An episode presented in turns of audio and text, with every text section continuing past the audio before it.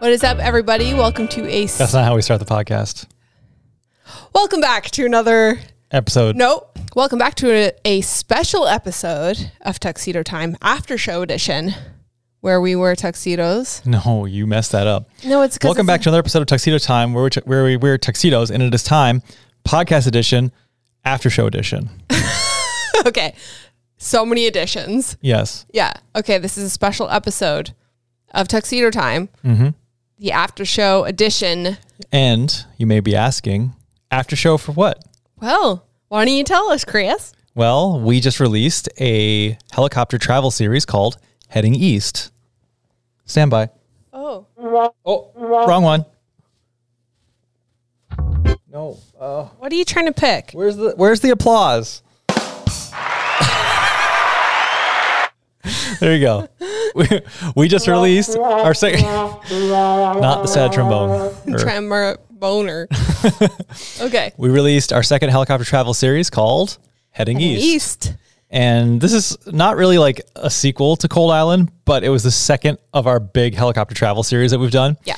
And we're really proud of it. Yeah, we've been working on it for months and I really needed this project for my brain. And I'm very happy with how it turned out and satisfied. And I feel very fulfilled mm-hmm. now that it's out into the world and it's done and we completed the thing. And And you now feel like you need to hire an editor. wow, like I never really understood before. I did understand, like, I know why people hire editors, but yeah, the like the last month, two months, I've been editing from like early in the morning till late at night and weekends, and I don't like to do that. I like to have a healthy work work life balance. Mm-hmm.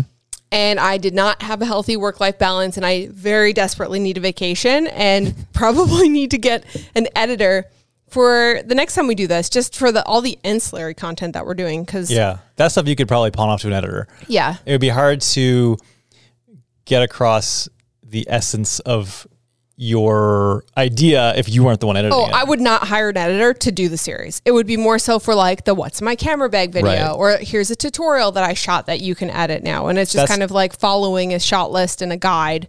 Right. That stuff's kind of more basic editing. But yeah, I, I feel like in these, they're almost like works of art.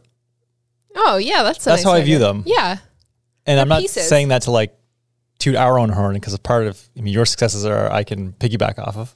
Mm-hmm. But I get the same feeling from our YouTube projects as I used to when I would like draw Yeah. back in the day Mm-hmm. or make like art pieces. Yeah.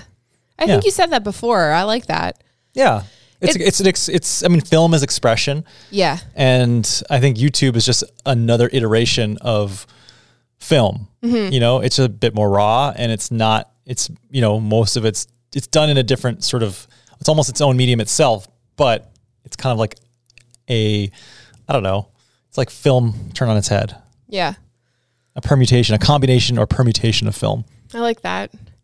It's funny. Th- this whole project makes me feel like um, I, I, I think I talked about this last year when we talked about Christmas or traditions or something. But normally around the holidays, like right after Christmas, I get really motivated to like do a project.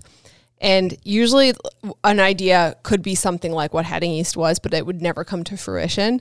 So to finish something like this and do it to the level that we wanted to do it and really go balls deep on all of it not only just the video and the trip but like the art direction and like this set and like all that stuff it's it's excessive but needed to happen Yeah. But I mean, that's like, you didn't go all, all out on all that extra stuff, yeah that wouldn't be you.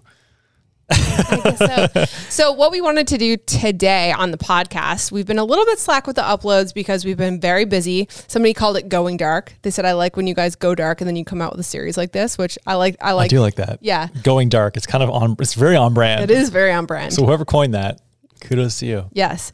So yeah, we kind of went dark because we've been working on heading east for the last number of months. So we wanted to do a special edition of the podcast just to like basically have an uncut, unedited, well, it's slightly edited, but like a, a longer format thing where we could sit down and kind of do a series debrief.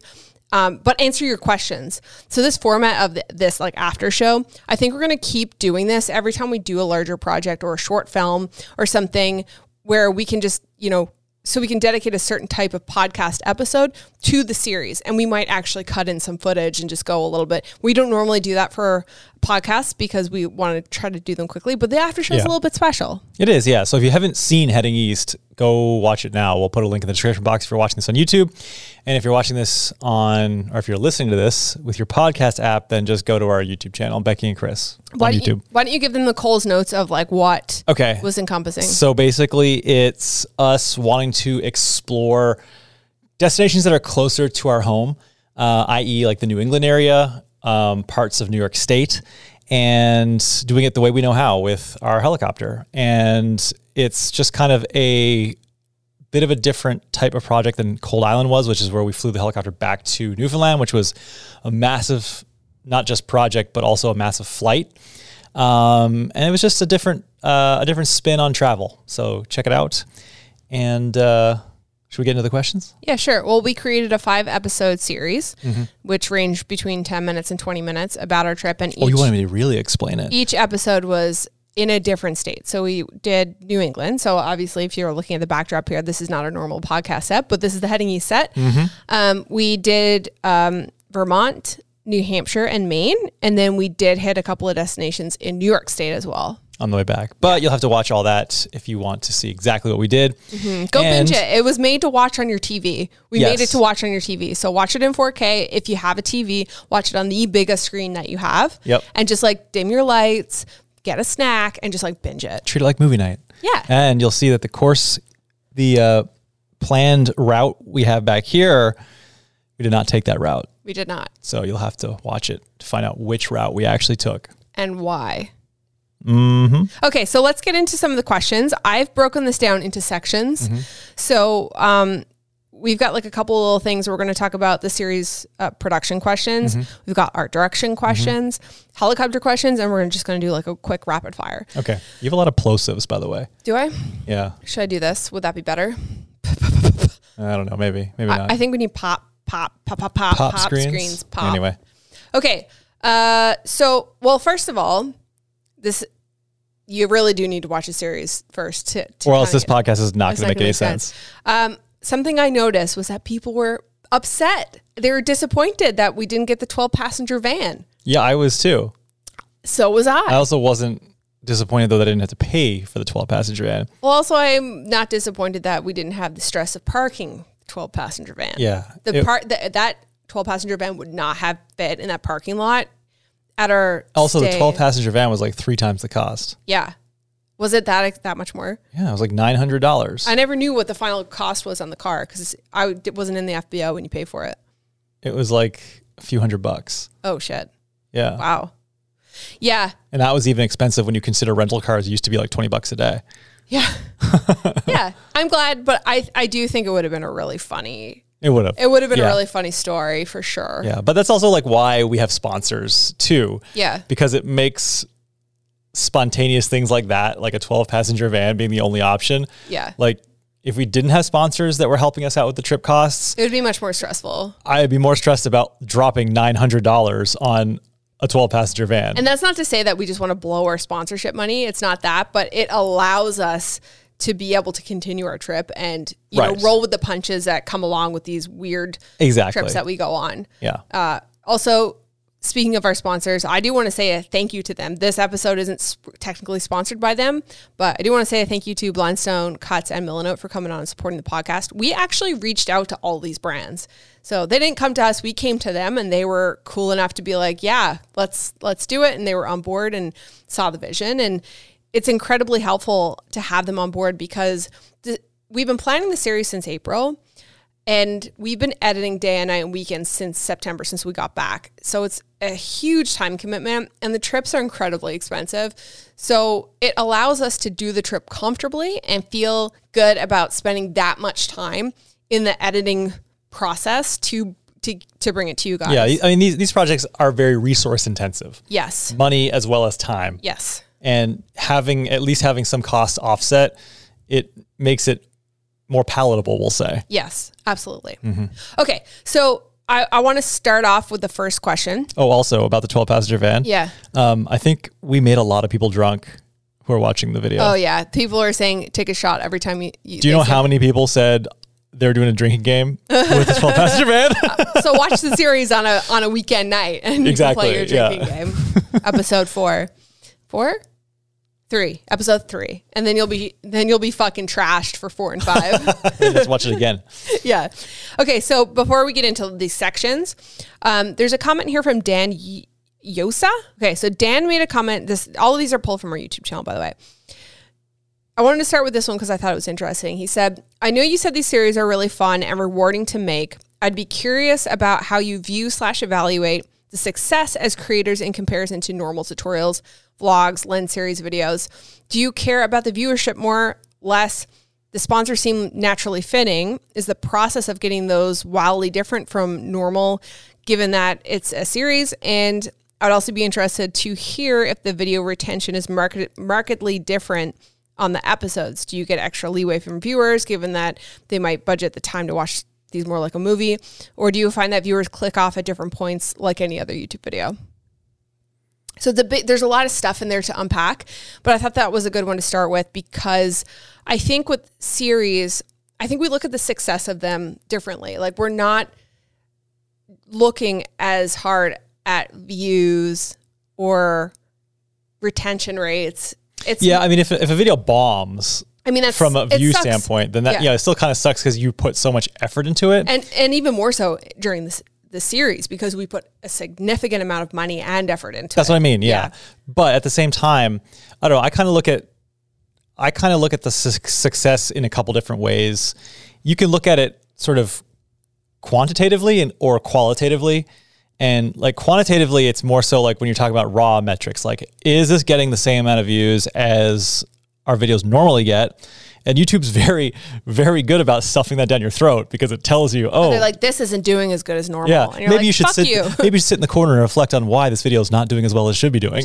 yeah, or it's like looks good for some reason. People are choosing to watch this video more. You know, they give those like little the AI one-liners, but I think like from a success standpoint, for these projects that we are we feel good about and we poured a lot of effort into, I find the qualitative uh, measures better. And by that, I mean like the comments and the feedback that we get from you guys, from our friends, uh, and basically our peers on YouTube who are also creators. And when the feedback from that respect is un- essentially unanimously good and people are stoked about it, um, then that kind of affirms my own feelings that we did a decent job or that we should be proud of this. Yeah. Um, I do try to look at it though, like as an isolated sort of ins- uh, as an insulated thing though. Like if I can say like I spent, we tried our hardest, we're proud of this from a standpoint of what we've made, then that should be uh, our own measure of success, like an, or, or, so our own internal barometer kind of thing, if Yeah. that makes sense. Yeah, absolutely. I think the success for me is like, hey, we completed this massive project. It's consistent. It's better than the last one. In my personal opinion, when I look at Cold Island, Mm-hmm. It's I more this one, cohesive. it's more cohesive. We took, you know, our own critiques from the last one and fixed them on this one. And it's always going to be work in progress. But I think that the fact that we started it and finished it and put it out into the world and are happy with the results and the way things look, Dude, that's, to me, that's that's a success. success right there. Yes, 100%. Now, I want to touch on the sponsors thing because um, he said "Do you um, the sponsorships seem natural um, and is the process of getting those different than normal. So it's funny because getting sponsors for a series when it's not like a tutorial or kind of like a standardized type video, it's very difficult because it's such a creative project that it's hard to see the vision. It's like a new thing, right? It's not like Yes. I'm making a tutorial about how to do this thing. Therefore, a brand could say that's a great fit, use my product, or you know, there's an integration there. It's very literal. Yeah. With the series, it's way more creative. And what we found, we reached out to probably 12 or 14 brands, I think. And what we found was that um, Blundstone Cuts and Milanote were such a great fit, I think, because, well, first of all, Blundstone and Cuts are lifestyle brands, not tech brands. And I think that's why It works. it works for them as well because there's an adventure component. You know, you're using the product and you like the product, but you're out in kind of the world and it it just works. With Milanote, we plan the entire series with Milanote and not just from the production side, but the actual trip itself, the itinerary, everything. Milanote is my brain. We're going to do a full video on that because that's one of the things that I pitched to them is like, hey, I'd like to do a dedicated video. And they were like, okay. So we're going to do a whole video on how I did, you know, all the planning with Milanote. But where this was such a unique project and a large project that it, it was a great fit because we had a lot to show. It wasn't just like, oh, here's one mood board. It's like, here's my like calendar. Here's my itinerary. Here's my. T-. We were using every feature in Milanote to plan all sorts of different aspects of mm-hmm. the series. So it's definitely different, and it's it's harder to get sponsors for series like Definitely, this. it's harder because sponsors. Ha- you touched on it earlier. Sponsors have to make take a leap of faith when you're pitching something to them that's outside the box, and like you said, helicopter travel series don't. It's not really a thing. And it's also abstract. It's not like, okay, we're going to do a 30 second ad read or we're going to do this specific thing. It's like, okay, we're going to feature your, your products in the in the video and we'll put your logos in there. And some brands just don't see value in that. Right. Yeah. And, and that's why we added on like we did so for for Blundstone we did an Instagram post, which is a great fit because I'm obsessed anyway. Um, and they also and we we gave them photos and they posted as well. So that was kind of like a fun Yeah, you have to get creative with the deliverables. It's no longer just a, oh, we'll do a video about your product, we'll integrate your product because it's a tutorial, and that's the value. It's more so like, okay, well, we're going to put you as a leading sponsor. And yeah, there's going to be imagery of your product sprinkled throughout the video, but it's not going to be like, wear cuts because they are really good quality shirts or wear blundstones because they f- look really cool on your feet or you know it, or use Milanote because it's great. You know it's mm-hmm. like it's it's a little bit more abstract from that. And again trying to convince people of value when it's n- outside the box can be difficult. But you get creative. You do the ancillary content. You do instagram posts and even just creating generating media for them to share as user generated content is also a value too. Absolutely. Okay, so we're going to dive into the series production questions. So these are questions that are completely based on the pro- the creation of the series. some of these are going to be more extensive than others. We don't have to spend a lot of time on some of them. Don't don't require a lot of time. Okay, so the first question is from Buff Spotting. Um, how long did it take you to plan the series? local spotter 716 what was that Whoa. Whoops. Uh, planning Yeah. So in April, I decided that I needed a project because I felt like my brain was just melting away and I was not using any of my creative brain cells. You just felt doing you were doing the same thing over and over and, And over over, again. week after week after and I was week. just getting so tired of it and it, everything felt so slow. So I was like, I need a new project and I want a project that's not only like a production heavy project, but it has like heavy like graphic design, art direction side. I wanted there to be construction component. And I just wanted to like use our cameras the way we used to use them pre-COVID and just practice storytelling and practice making videos again. So we started planning in April. The trip was in the beginning of September. We probably, I think we worked on it every single week up until then, between you know the other videos that we were working on. And then once we got back from September, uh, I think it was like the twelfth, we were back. It was just straight editing until October thirty first, and then throughout, as the series was being released, we were finishing them. yeah, so- we're still finishing episode five. Episode five is up now, but we are not. Yeah, Yeah, it goes as up of as of you guys seeing this, you will as of you're watching this episode five will not have been done. Yeah. It's almost done. I have Yeah. the mixed audio. So uh, many months. I have the burpsies. Ew, fucking gross. Okay. How many hours of filming did it take for a 20 to 30 minute episode? That one's a little bit harder Oh, I don't know because I don't know how much footage we have for the whole project. We it- have over a terabyte of footage, but I don't know how Yeah. many clips. Mm, I mean, the drone clips alone almost equated to a terabyte. Yeah. But there's a lot of intermediate working files that were massive. Yeah, for sure. I would say let's take Vermont for an example. That was our shortest episode. We were in, at Basin Harbor for two full days, um, and we filmed.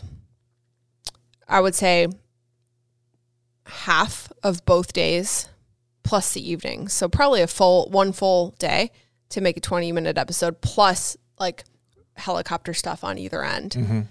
Um, but then, you know, in the New Hampshire episode, we that was like three or four days, I think, of filming. Uh, and that episode, of course, was longer, but we we did a lot of heavy cutting. So yeah, it's hard to hard to really say how many hours. Yeah, because I don't really we don't really measure the footage in. It's like back in the day when we used to use like mini DV cameras, or I did anyway. It was all- everything was measured in like time.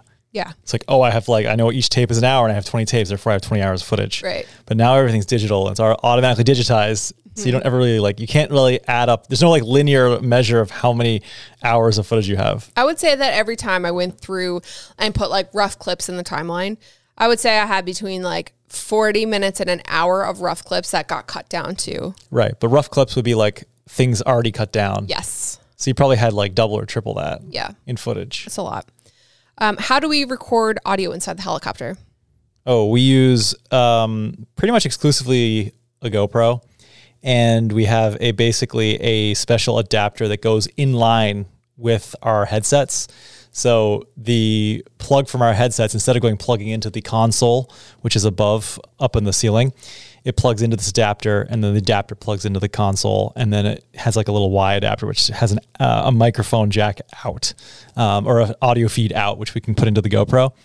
Um, but sometimes we put a lav mic because the GoPro audio adapter has been notoriously unreliable over the years. It was really good the whole trip. We didn't have one malfunction. No, there's been times we've recorded helicopter videos and had no I think audio. it's because we were using the old GoPro. yeah, I think so too. So we've got an old. I think we use like a GoPro Hero Six for that. Eight, I thought. Eight. No, the eight was on the nose cam all the time.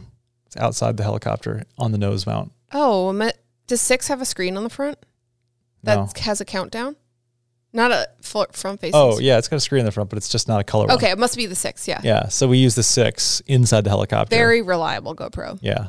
Everyone, you know, I actually had somebody, I saw a comment said, uh, wow, are those FPV drone shots uh, in the, like in the sunrise, I think that was, but it was dark. Was that, was that the new Hero 10? Really good low light performance. Like, uh, it was the Hero 6 little neat noise toss from on like it. years ago. Oh yeah. Deep noise is like The best. huge, huge uh, secret. I feel like we should do a video on our like five favorite plugins for Yeah. making videos because boy, we have a number of them now. We do, we do. Yeah. But we'll say that for another one. Yeah. Um, what did you use for studio lighting shots in the hotels? So we so Aputure released the P60X and the P60C and they sent us keep feeling it's like a workout. I know it's P90X is what you're thinking about. so they sent us these lights, and I thought they would be a perfect fit for travel. So for the helicopter series, we just took the P60X, which is um, just the bicolor one. It's not the colored one. Wait, Yeah. So they have an RGBW version, which is, which is the, the C for color. yeah. And the X is just the the Yeah. it- It's color temperature adjustable from amber to blue. Yeah, so Yeah. it's actually lighter because there's less hardware, I guess, in it. So we took that one, and it has a pop out softbox. So thank you, Aputure, for sending us that. And it was so perfect for this whole thing because it was so compact. It's like a little tiny LED panel with a pop out softbox, and we had this like teeny tiny palsy Buff light stand that we've had for probably 15 years. Yep. And so we brought that, and we had a piece of tinfoil as a reflector, and that's what Which we used. actually got from that hotel. Yeah. so we're going to do an entire video on our main channel about h- how we did all of those hotel studio shots, where the light was, and we're just going to kind of break down like how we look, looked at the room and how we lit a couple of our favorite shots from the series. Yeah, I think it was for what we brought. It was a pretty versatile kit, all things considered. Yeah. Oh, we had those little those old school Sony NP-F batteries for powering off grid. Yeah, which so- we only actually had to use tw- once. Once. Yeah.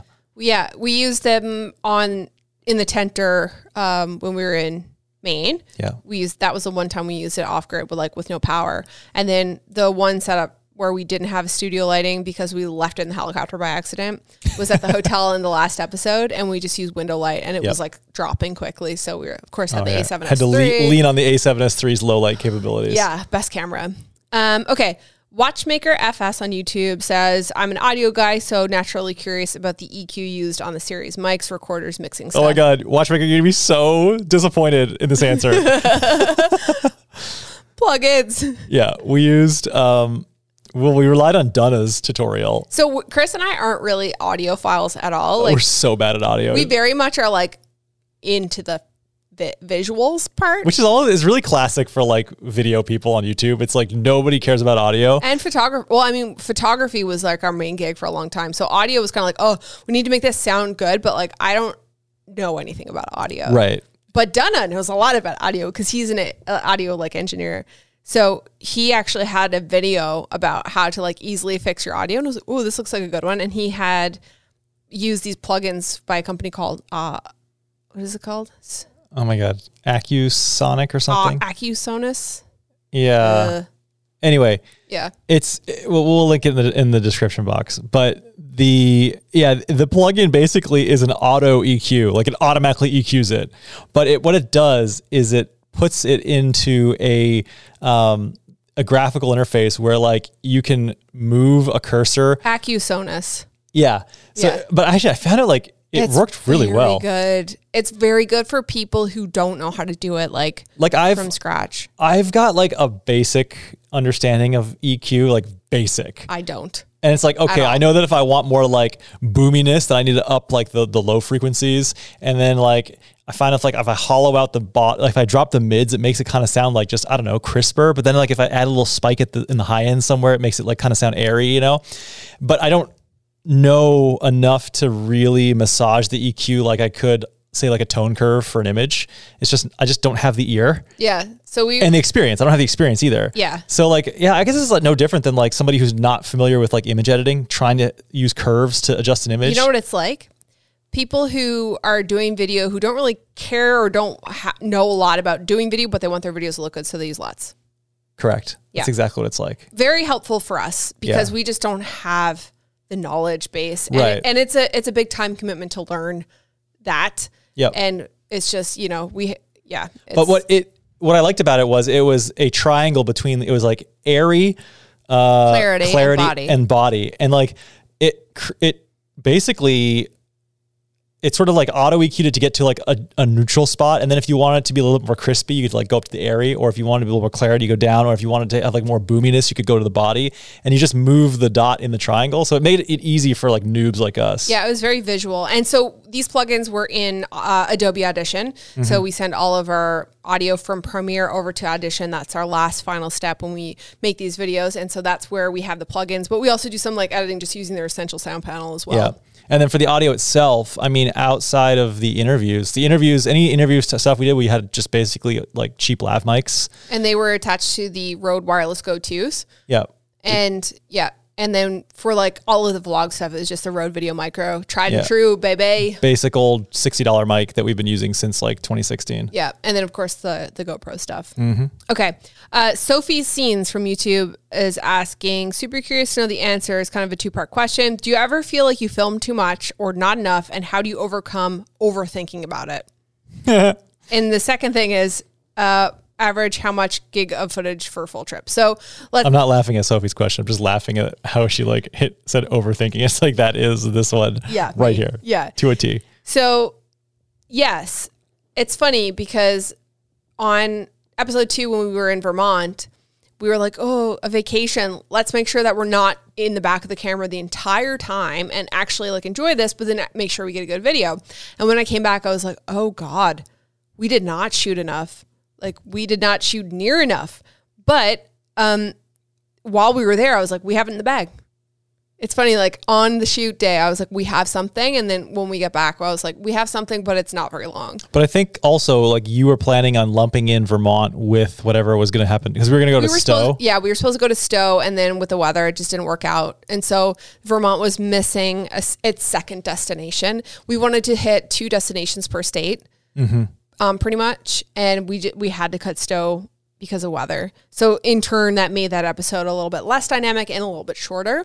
So we did the best we could with what we had, but um, yeah, it's, I think we have a pretty good feel for it now, like how much we need to film and what we need to film.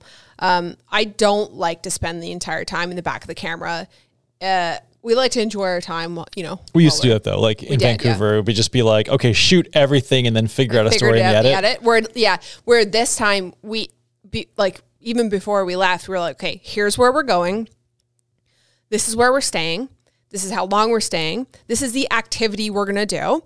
And this is the place we're going to go take pictures. Because if you notice that there are, is like a photography aspect to the series, that's something we wanted to incorporate. So there was an activity and a photo shoot, you will say a photo excursion in every episode. And that was listed. So we knew when we were shooting, okay, we need to shoot this and we need to shoot that. And once those things are done, we can be done fi- filming. And then we do our, you know, debrief afterwards. For the footage, yeah, I think that we have about a terabyte of footage and a terabyte project file, which includes some of those GoPro clips. Yeah. Uh, Duac, I think is this name. I suck at reading. How do y'all travel and work together without one person pushing the other out of the helicopter? I think we were just lucky, Yeah. honestly. Um, I think so too. we've kind of grown into the same person. we work over really the well years. together. We've always worked together. I mean, together. we've been together That's since like we were in high school. So, and we're def we are di- very different people from when we were in high school, Oh, 100%. but we've kind of grown into very compatible people. Yeah. And we've always worked on projects together ever since Yeah. we were younger. We always had a little crew. And it was always you were the video dude and I was the photographer. And then the role somehow got changed. Yes. Yeah. I mean, they didn't get changed because you're still the photographer too. True. You just have it all. You know what? You stepped up during the trip and w- got back to your roots and did a bunch of filming because Did a little bit of filming here and there. it's hard to shoot a series and when you, You were wanna- you were pleasantly surprised in the editing bay. Oh, I was very. And one day you went and shot a bunch of B roll while I was shooting photos, and I was like, oh, "This is so My nice." favorite thing is like if I'm in the other room doing something and she's like editing, I can just hear her in the other room like, "Ooh, look at this! Ooh, yeah, You here just, we go." You just see different stuff than I see, and you shoot in a different way than I shoot, and so and I'm so sick of my what I shoot, and every time I shoot, especially the helicopter, it's like, how can I do this differently? but I do have a Shoot it. tendency of doing the Chris Nicholas. Um, overshooting. yes, Yes, where it's like ten clips of a focus rack of like a close the up one of a leaf? plant. Yeah, just like okay, I have to bye. Like perfect focus rack. just do one or two or three, and then move on. yeah, So I just I just watched the last one. noted. Okay. Um, next, we're going to get into the art direction. This this is one question with uh, a lot, Okay, a lot of segments. Should I read the whole thing, or we'll go question by question? read the whole thing. Okay. This is from Nancy Palm. Thank you so much for uh, taking the time to write this because it was very interesting and I wanted to talk about it. Okay. Okay. So Nancy says, first, this went by way too fast. I feel like it did go by really fast. That's what you said. Um, loved every minute of it. I would love to hear more details about your process. I love the story behind the name of the series. We didn't talk about that in the podcast. We could t- touch on it in a second. Um, how many logos did you make? How many typefaces did you consider? Can we talk about that vinyl type? What about the icons? did you style board different titles? Is she a graphic designer? It, she must be. Did you seek out feedback before making the final branding choices? Uh, once you had the look and feel or down, art director? how detailed did you get on the production side? How much scripting did you do? Did you have shot lists for each location? Did you have a general list that you kept updated once you arrived? How did you keep yourself organized for each location? Once you jumped into the timeline, what did you do to speed up the editing process? Oh, has Netflix called because they should? Nancy, you are the best. Thank So- you so much. I have to say, Nancy is probably your ideal audience. Yeah.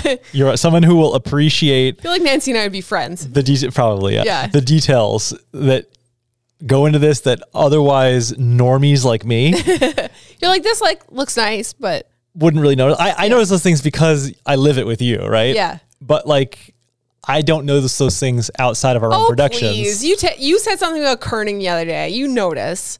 Yeah, that's because the You noticed. that was because the, said- the thing that said pen is here, and then like it said there, penis here. there was no there was no, was no space. space. between pen and is. Okay, It's so like the Pen 15 Club. yeah, you part of the Pen, fif- Pen 15 Club? yeah, Yeah. Can I put on your can I write on your arm Pen 15 Club? Okay, let's answer the questions. Okay. Okay. So first of all, c- give us a Coles Notes story behind the name Heading East. Okay, so heading east uh, in aviation or in I think in in like nautical terms as well. Heading is the direction that your vessel is pointed. So your heading is 090. That means your magnetic 90 degrees, which is perfectly heading east. Um, so heading is a big thing for aviation, and so we incorporated that because of that. Now we also had it I we kind of put it heading colon east, and that kind of made the connotation of oh, your heading is east from an aviation standpoint. But then if you just read it heading east, we're like we're you can take it on a literal sense, like oh, we're heading east, we're just heading that way east, mm-hmm. and so it kind of had a double meaning, but it kind of means the same thing, but one on an aviation level and one on a more literal level. Yeah. Also, we worked with a writer to help us craft pitches for the brands that we worked with. Yep, that was our first time doing that. It was and it was so good. Josh was amazing. And he actually has a aviation background as well and he grew up in the New England area, which was really helpful. So he said like we were kind of riffing on some ideas and you know he came back with some ideas and we had some ideas and ended up combining them, but he said that um, Maine is called they they call it down east. We're going down east.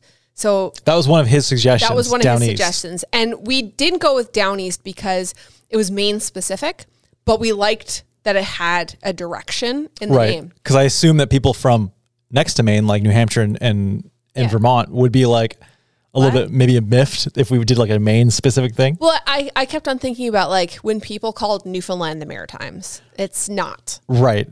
You know, It's so Atlantic you- Canada. Yeah. So you kind of have to do your research and make sure that Yes. right, it's it's correct. So we that's what we Or someone did a series where they visited like Nova Scotia, New Brunswick, and Newfoundland, and then they used a a specific uh, Uh, reference in the title to just like Nova Cover it. Scotia. Yeah. Oh, yeah, yeah, yeah, yeah.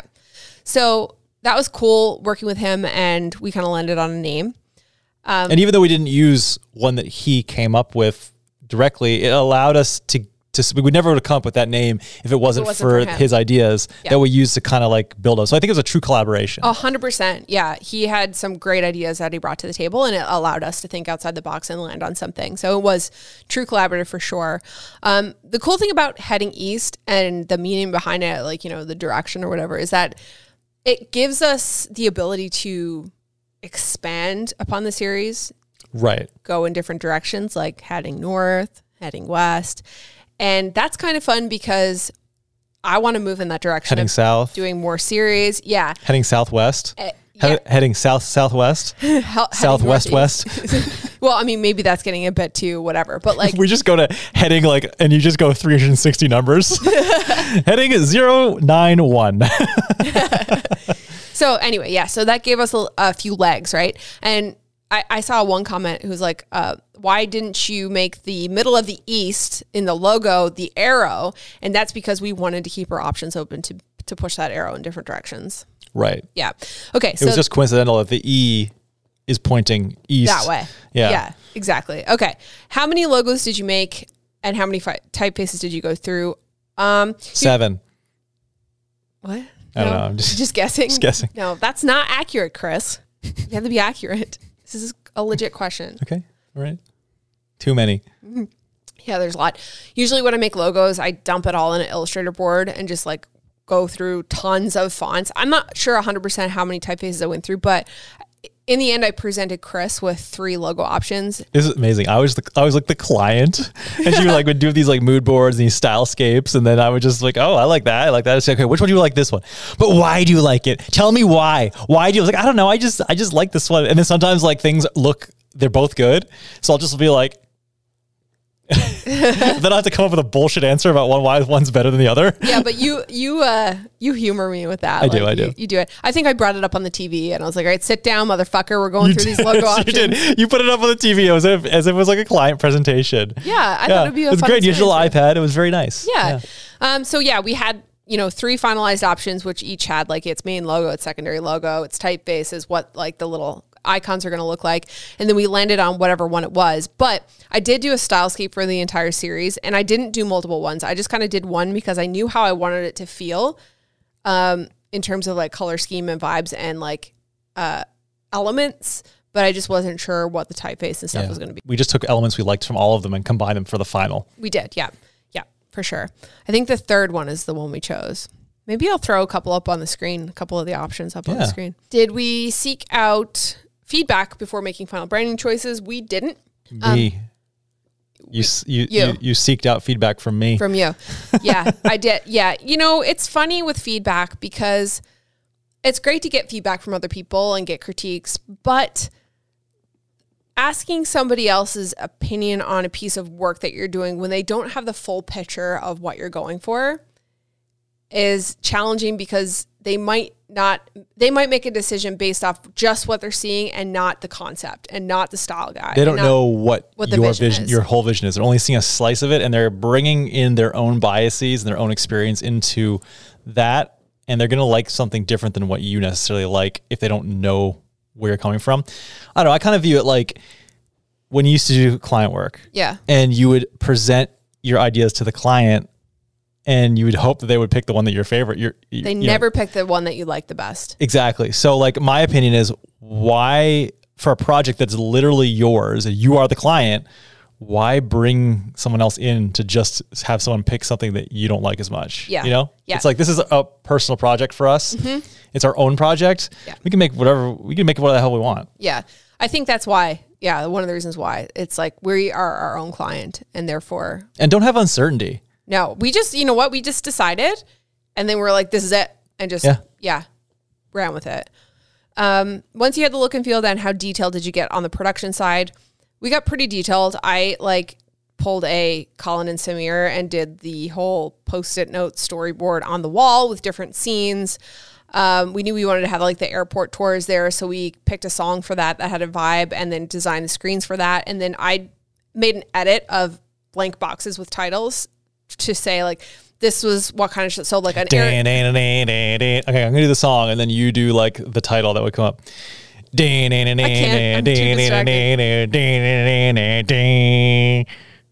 I don't even think that's close to what I can't even picture what song you're trying to sing, which is The airport tour song.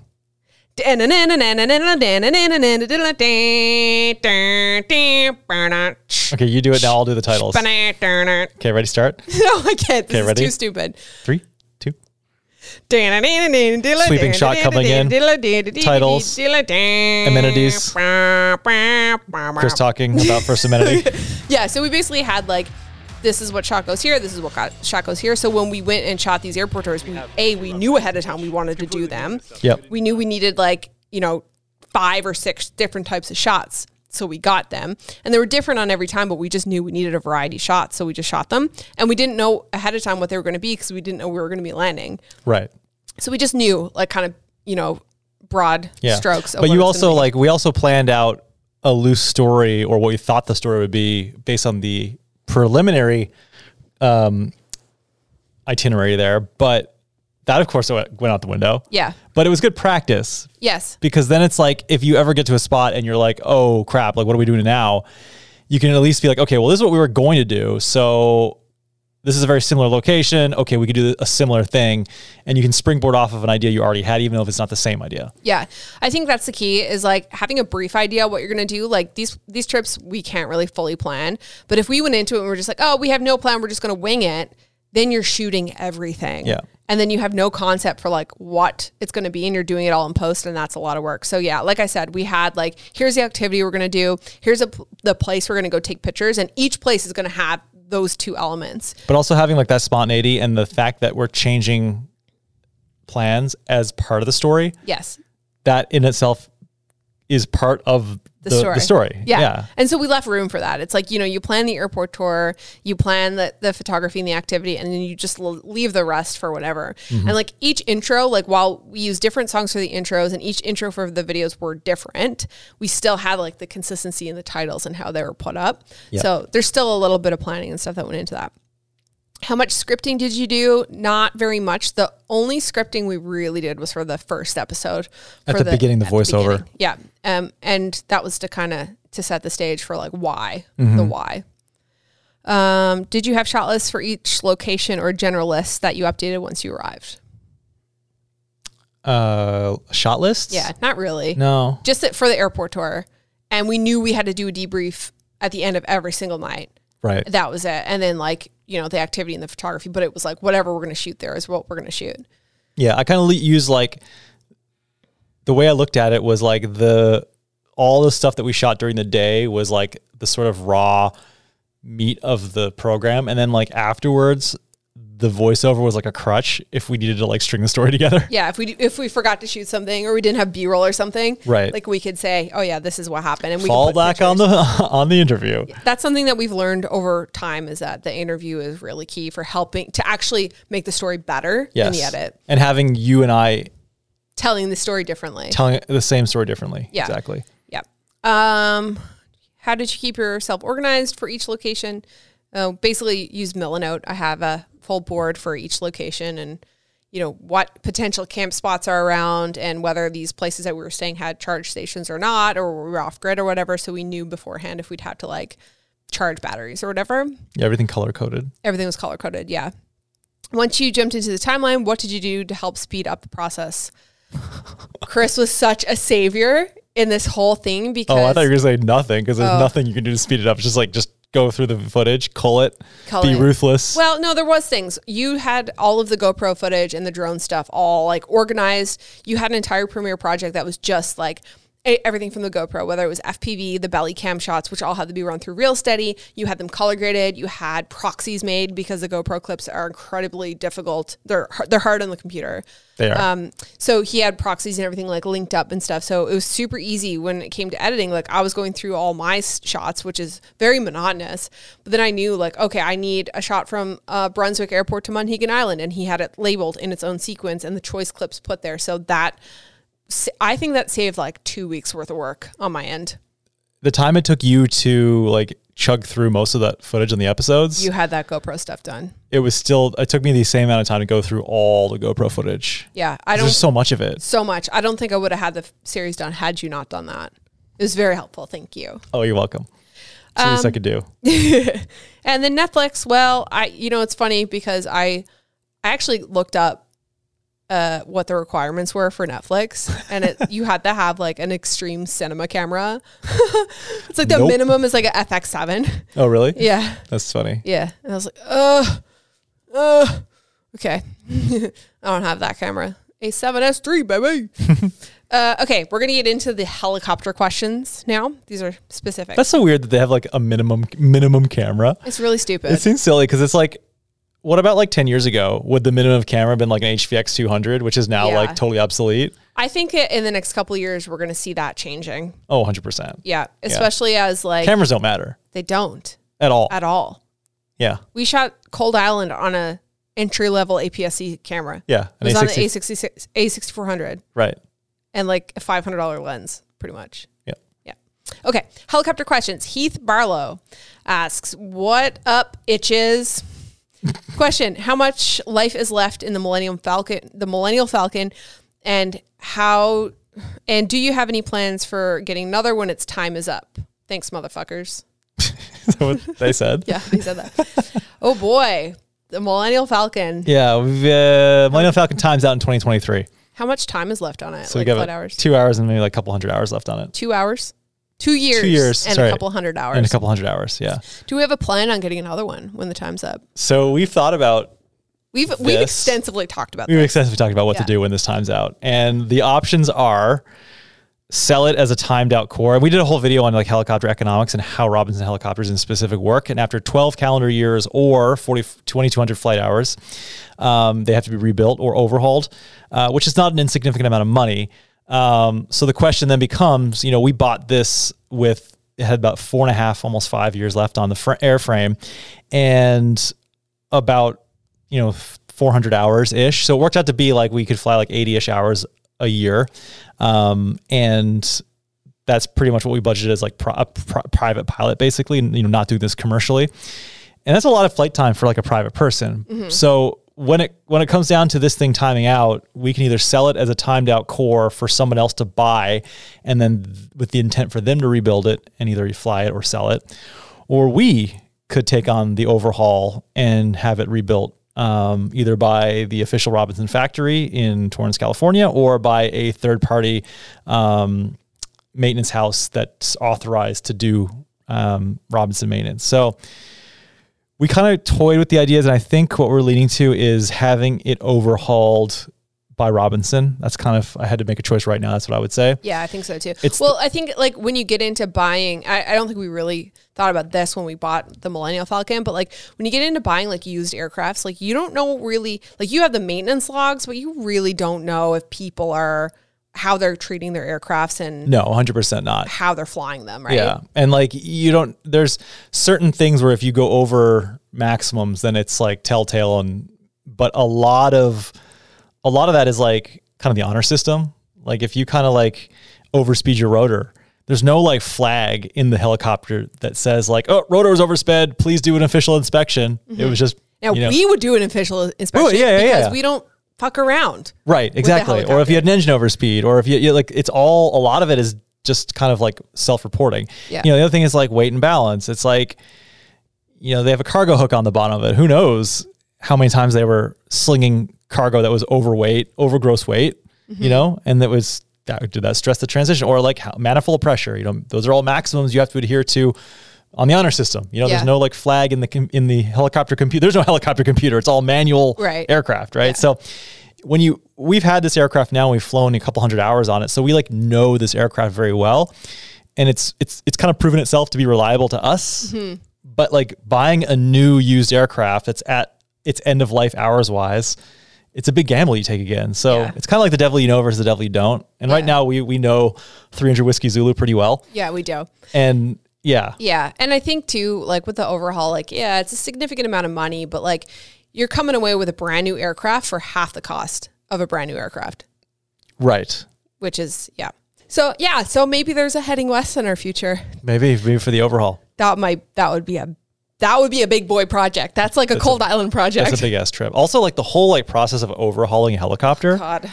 And then, you know, No, no, I mean, I mean, I don't mean that in a bad way. I mean, like, how interesting would that be? Oh, yeah. But you know what's going to be sad though?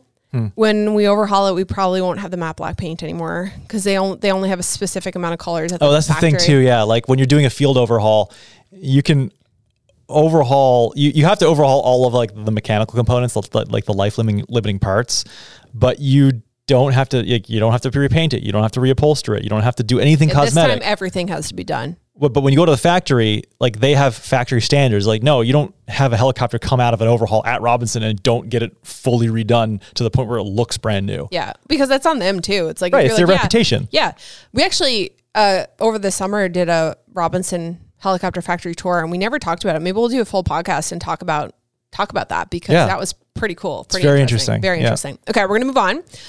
JB Myth asks Becky, you seem a lot more comfortable and confident in the helicopter this series. What has changed? Did she? I don't think she did. Yeah, you know what's changed? What? I've started going to therapy.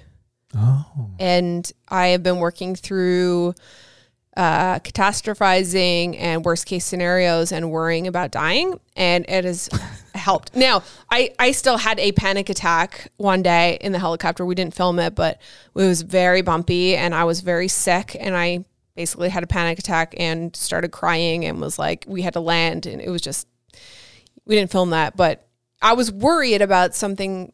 That was en happening route that to was Saratoga. yeah, that that wasn't realistic. And after we had a conversation, you explained to me why it wasn't realistic. I was like, okay. Um, the bumpiness is. But I can't do that in the air. Like I'm No, flying, you can't right? because you're. Yeah, exactly. So I'm trying to quietly have a panic attack to myself. I can still hear her whimpering over the Yeah. uh, the comms. But um, yeah, I think I was still a little neurotic, and um, but you know, I think that the therapy is really helping because I'm able to talk myself down. Also, with the nausea, like I. There were a couple of times where I was feeling a little bit sick up there, but I actually kind of realized that like sometimes I think that my motion sickness is brought on by anxiety. Like my anxiety makes it more heightened.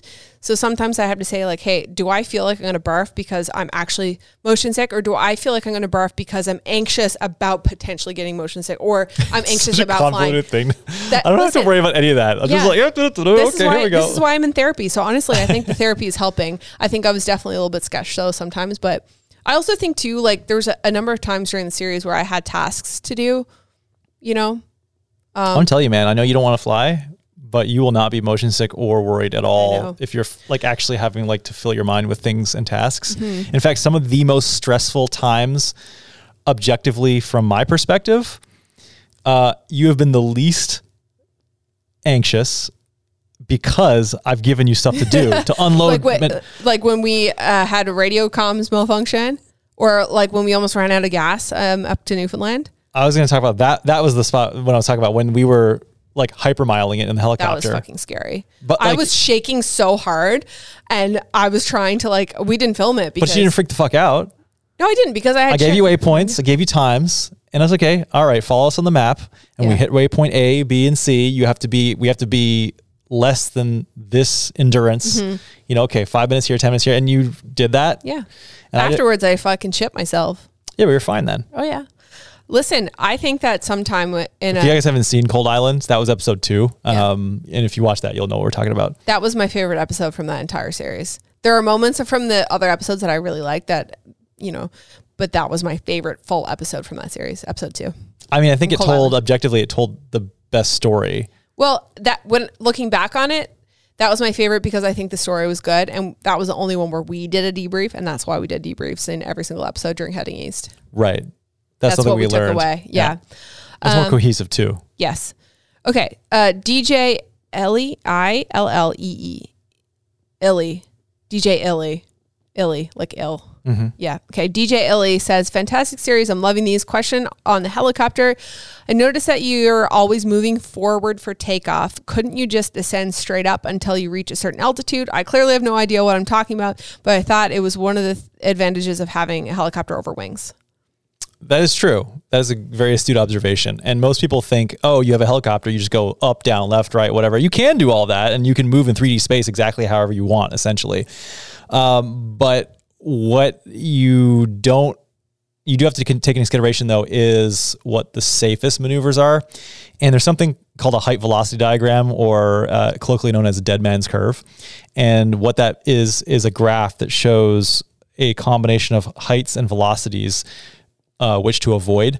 And generally speaking, um, you want to avoid flying uh, outside of those curves. And so, flying straight up with zero forward airspeed, there's going to be a uh, a large part of that ascent where you'd be flying technically in dead man's curve, and that just means that if you had an engine failure, you would have a harder time executing a successful um, emergency landing or auto rotation, as we call it. Uh, because as most people most people don't realize, but you can actually glide in a helicopter. As long as you have rotor RPM, you're fine. So the act of if you've got forward airspeed or you have enough altitude, that's all potential energy that you can use to continue your rotors spinning, and then you can use that to kind of cushion your landing at the very end, and you can actually glide and crash land a helicopter and actually get on the ground unscathed as long as you have enough potential energy. And that's in forward airspeed as also altitude. So if you are lacking in any of those departments i.e you're flying really low or you're flying um, with not a lot of forward airspeed then you may not be able to successfully execute an auto rotation Yeah. Um, the only a couple of times where we go straight up is when you're in confined spots where you don't have room to go forward and you get up and then you start going forward as soon as you can start going forward. Yeah like i'll gain i'll try to get up to up to speed sooner rather than later but i don't like dump the nose over to the point where No, you know, your, your aggressive attitude going forward yeah it's it's yeah if you have to get if you're trying to get out of a confined area and like the only option is going straight up versus hitting trees obviously you're going to go straight up Yeah. Um, there was one question that I saw about my door. I think this has come up a number of times over the the years. 2007 model Yeah. Oh my God, your door's open. But it, that came along with um, can you open the door mid flight? So, first of all, if you see uh, my door on the top of my door during the series, it looks like it, there's a gap there. It looks like it's open. It's sucking out because we have those like curved windows. So, when the when we're flying, it's it sucks it out. So my door is actually broken. The bottom latch works, the top latch doesn't. And in order to get it fixed, we'd have to send the full door back to the Robinson factory and potentially not have a door for six months, which is just well i don't think it's going to be six months but it Uh, might, wait, be, might just- be months yeah, yeah, we're just gonna fix it on the overhaul. Yeah, it's, it's it's like- not unsafe. It's fine. We just Yeah. make sure that we're latched and and yeah. locked. So can you open the door during flight? Yes. Is it recommended? No, because those little cotter pins um, or the door hinges are very uh, Janky, not janky, but they're just very loose. They're They- not like a car door. they're basic, right? Yeah. They're literally just pins in a little circle. Yeah. So, that's what happened. With, the pin fell down into the door. Oh, I was talking about the hinges. So Oh, I yeah, wouldn't yeah. want to open the door during flight. Because they said, can you open the door during oh, flight? yeah, Yeah. yeah. I wouldn't want to open the door during flight, but you can fly with the door off. Yeah. It doesn't make a difference, really. It's just a little bit cold in the wintertime. yeah. It's cold in in the wintertime with the doors on because my door sucks That's out. what I mean, yeah. And it's like cold breeze on my neck the whole time. Yeah. It's freezing. Okay, so that's it for the helicopter questions. I got a couple of rapid fire questions, not many, but um somebody made a comment about the log cabin maple syrup that we had during the pancake Noted, scene. noted. Listen, there's not a lot of options when you are uh, traveling Isn't that- via helicopter. Isn't the, the, the maple syrup company formerly known as Aunt Jemima? Yeah, I It's like so. the bi- most basic fake fake ass maple syrup Yeah. from the grocery store. So what happened there is that we were we landed in Concord. We h- went to Target to find groceries because we we had no food, so we wanted to get a steak to make over the fire, and we were like, well, we should get pancake mix so we can make something for breakfast. We had to have syrup. There's no like special. We didn't see any specialty places. We're in Target here now, guys. Target in the middle of you know the woods kind of thing. So you know I got what we could get, but don't worry because Coincidentally enough, when we were in uh, New Hampshire, we got some smoked maple syrup from a store in Portsmouth. yeah. So that was kind of like that was the maple syrup we did need Yes. because it was very fancy. Yeah. But anyway, yeah, noted. It's in a beautiful little glass Can't believe bottle. someone come and chirp us Oh, it's so funny. You're cabin. in Vermont and you're using log cabin maple syrup. I was Yes. like, yes. um, do you keep any safety types of equipment with you in case some wild animals appear? yes. We carry bear spray. Yes. We carry bear spray And a and a machete, and there's a knife as well. Yeah. Although I don't think a machete and a knife are going to do much if a bear is coming no, at you. we carry. Actually, we had two cans of bear spray, one each. Yeah. So with the new the new tent we have, there's like two vestibules, which is kind of. Actually, I saw a video on YouTube a number of months ago. A guy who's like was camping and there was a bear outside, and he only had one door, and the bear was like at the door. It was like, wow, it'd be really shitty if you couldn't get out. You don't the get a back door. No, so we get we have there's a door on each side of our tent now. Mm-hmm. So we each keep a can of bear bear. I don't know, man. Like if you had a door one, if you had a bear on one side, would you exit the back of the tent? Because the bear would be like, "Oh, there you are." But you could open, and if the bear was there and you had to deploy your bear spray, you could get out. Get out of the tent, yeah. Rather than filling your yourself. tent full of bear spray and then you're Yeah. crying as well. They actually recommend you keep the bear spray canister within the vestibule, but outside the tent, so you don't ro- roll over on it and open it up. Interesting. Yeah. Um, my question for you is what? Actually, I have two questions. First Okay. of all, um, first of all, what was your favorite location that we like landed, or like the one that blew you away the most, or was the most unexpected that you enjoyed significantly? Oh man. It's either Monhegan Island or Jewel Island. Yeah. One of the islands. Okay. Why? Just because landing on islands is just my favorite thing. It's just about landing on the island. Correct. Yeah, no. But th- I think both destinations were like very unique Yep. and both were very fun. Mm-hmm. Monhegan Island was probably the most challenging landing from a From like a technical standpoint. technical standpoint. Really, that was more challenging than uh, than Jewel Island. Oh, that was easy. Thousand Islands area was easy. Really, there's so many trees and like Oh yeah, but it's no wind. I suppose. The only tricky thing was is the, the ground wasn't quite level. Yeah. we had to flip it kind of sideways, and but with Monhegan Island, it was more difficult because there was a significant wind coming off the ocean, That's right. Yeah, there was. and Forgot about that. So in aviation, normally the general consensus is you always land into wind. But then there's also other competing factors where you want to approach sort of the safest approach. So you don't like want to like overfly houses. And if you're coming in from like you're not going to like come over the top of a hill and then like land down with your tail uphill. But in this instance, like Monhegan Island, the property was sloping down and there were significant trees and then other houses.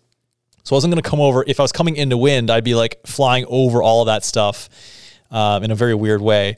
So you generally want to kind of, the best way was to kind of approach kind of around the side or straight in. But if you're coming straight in, you're literally approaching downwind.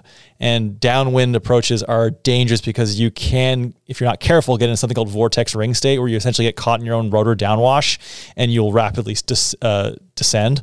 And the only way to get out of that is well, there's a couple different, there's two different ways to get out of it, but it's it's difficult to get out of it without losing a decent amount of altitude. And if you lose altitude when you're close to the ground, you Yeah. crash into the ground. Yeah. So yeah, downwind landings freak me out because there's so many accident reports about them, and I'm very cautious about it. So that I found that very technically challenging. I kind of split the difference and kind of came around the side, um, and so I was coming with a crosswind.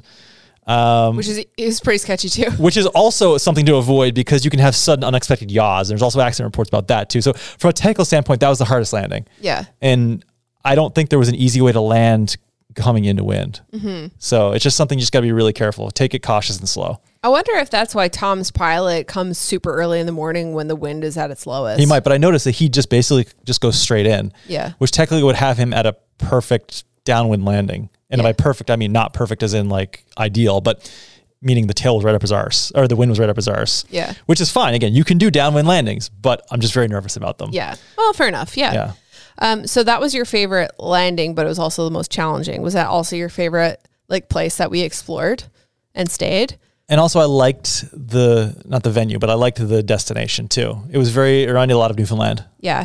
I found What was yours? Monhegan Island, I think, was my favorite because not only did it remind me of home, but it felt like this surreal storybook setting Yes. because it was lovely weather and oh my god, the weather was perfect. it was so perfect. And we got there we were and out at night in like t-shirts. Yeah, we went out. So we got in and we ate. And I think that we had to move the helicopter and it was sunset. So we went for a flight. And we didn't have a lot of time because we had to leave early in the morning because the wind was going to get high towards the evening the next day. So. Well, towards the midday. midday, Like yeah, noon, it was supposed to be really windy. Yeah. So we were like, okay, we're going to make the most of it. We're going to stay out late and we're going to go shooting. And so we were out and it, it was like blue hour and then it got dark and it was so calm. And we went up and hiked up to the top of the lighthouse and just overlooking Monhegan Island and like the golden like sunset in the background and all of the lights from the The houses. Like, yellow, a amber, storybook. incandescent lights from the houses. Yeah, it was just one of those moments where you just sit there and you just you take a breath and smell the air and you take it all in.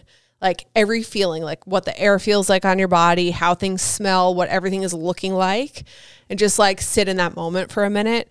That was just the best. And then, you know, going and staying in that little inn that we stayed in, it was so Newfoundland you know um, i loved that and then you know when we got up in the morning and we went down to the shipwreck it was like everything was close and it was easy to get the places to get photos it just felt like a little storybook i think that was like they were So all Monhegan Island was your favorite? yeah they were all good and we really enjoyed like every like i enjoyed every place we went i would go back to every single one of those places You know what's funny? What? Is that like I didn't think you were gonna go for it. Monhegan I assume that you were going to be like, absolutely no way. We're flying to an island that's five minutes off the coast over open water. Not doing it. but we did it in newfoundland I know, but I'm just. it was only five minutes if it was longer i don't i don't think i would have done it no. But I if mean, it was 20 minutes, I would have been. I mean, you saw my face. Maybe I should roll a clip because this didn't go in the thing.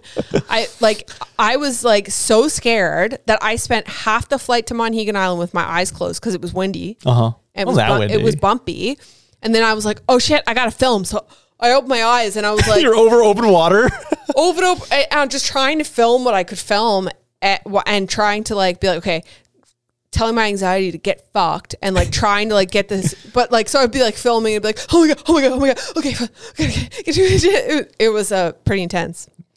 For and you. the landing was scary too. I, I found, I'm glad I didn't know that, that, that you found that uh, really sketchy. I mean, just a lot to think about, right? I figured you did because once we landed on the crest on the pad, and you were like, "This isn't like you." You moved it a bunch of times to get it right because. Well, that really part of the landing, like once I'm like in a hover, I consider that I've already landed. I've already overcome the hard part. Yeah. Yeah. Finding a level spot is fine for me. Mm-hmm. But I was trying to, I knew that he had told me that he needed me uh, to reposition to the lower pad. And I didn't really know exactly which one he was talking about. Right. Cause he, he told me, he's like, yeah, my pilot's coming to pick me up tomorrow morning. So at some point you'll have to move your aircraft. So on our initial approach, I was going to just move it to a spot so he could still land.